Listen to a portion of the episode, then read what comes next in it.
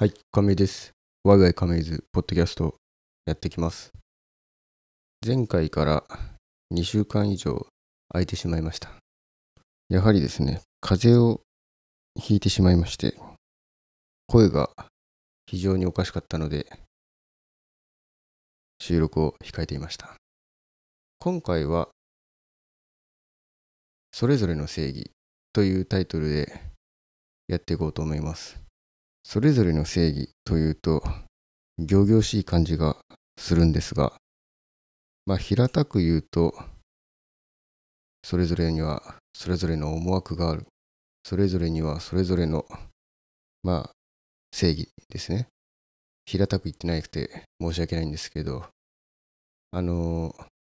何かをやるにつけても、何かを提案するにしても、まあ、スムーズに通らないことってよくあるんですよね。小さい衝突があったり、まあ、激しい議論になったりすることはよくあるかなと思っているんですが、そういう時って、まあ、例えばこちらが何かしら主張して、聞き手がまた別のことを考えていてっていう時にはこちらの主張の根拠があるわけですよね。でも完璧な理論上めちゃくちゃ完璧な根拠なんですよ。でそれを分かってくれないと。でそれを分か相手が分かってくれないのはなぜかというと相手にもまあ100%めちゃくちゃ合理論理的な筋の通ったシナリオがありまして、そのシナリオからすると、こちらの主張っていうのが受け入れがたいと。そうなってくると、まあなかなか話し合いが平行線になったり、議論が噛み合わなかったりして、まあ結果も伴わないし、まあ、ちょっと嫌な雰囲気になりがちですよね。で、そんな時にどうするかっていうと、まあ、やっぱり妥協点を探っていくっていう風になるんですよね。で、その時に心の拠り所となるのが、それぞれにはそれぞれの正義があるという考え方なのかなって思っています。それぞれにはそれぞれの正義があるってまあ、頭の片隅にでも置いておくと、あの、まあ、まあ、うん、まあ、こっちの主張は通らないよねという諦めがつくんですよね。結構諦めって大事なことなんですよね。諦め、諦めっていうと、なんかこう、ねあの、有名なバスケの漫画で諦めたらみたいなそういうのがあるとは思うんですけど、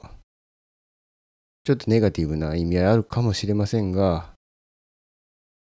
この場面での諦めって自分の意見が通らないという諦めなんですよね。うん、諦めってすごいことですよね。その自分の意見が通らないことについて諦めるっていうことは、自分の意見をこう主張し続けるのをやめるっていうことで、それはめちゃくちゃすごいことなんじゃないかなと。逃げ、逃げる、逃げっぽい感じにも聞こえるかもしれませんが、あえて自分の主張を通さないという選択をしたと考えると、諦めってすごいことですよね。いわば覚悟と言ってもいいかもしれないですよね。要はもう自分の意見は通らないものだと覚悟しているという状態かなと。で、そのそれぞれの正義っていう考え方で、まあ諦めというか覚悟に至ってどうするのかというと、まあ、それでも何かしら解決策をこう導きたいみたいな場面があるんですよね。で、妥協点を探ると。そういった時は多分相手の主張を聞いてみるっていうのがやっぱり良いですよね。これはもういろんな有名な人たちが言っていることだとは思いますが対話対話というかまずは話を聞くというかそこが大事ですよね。むそもそもあの最初の方でまあこちらの主張があって100%論理だった主張があってで向こうにも100%論理だった主張があるっていう話をしましたけどあのー、当事者になると100%論理だった相手の主張があるっていうことに気づいてないことがあると。そんな場合には実は話を聞いてみないとわからない。なので、まあ対話というか、対話ですよね。が必要なのかなと。この考えめちゃくちゃいいなって自分で言ってて思ってます。というのも、まあ、それぞれにはそれぞれの正義があるっていうことを分からずに過ごしてきた結果、まあ敵は増え、まあ敵じゃないんですけどね、あのまあ衝突がいっぱいありっていうのをこう繰り返してきました。でまあちょっとあのとっつきにくい人だよねって私は思われてるわけですよ。よくないですよね。よくないよくないで、まあ、そうな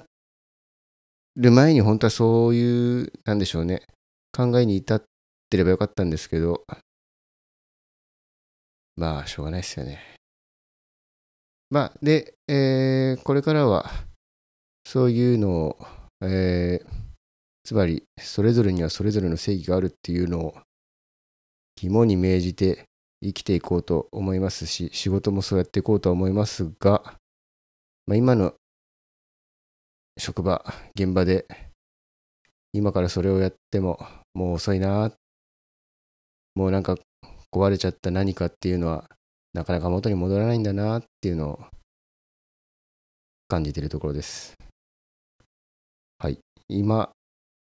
それぞれのにはそれぞれの正義があるんですよ。何回も言いますが、それぞれにはそれぞれの正義がある。これを肝に銘じて生きていきます。ということで、今回はこれで終わりにしたいと思います。ありがとうございます。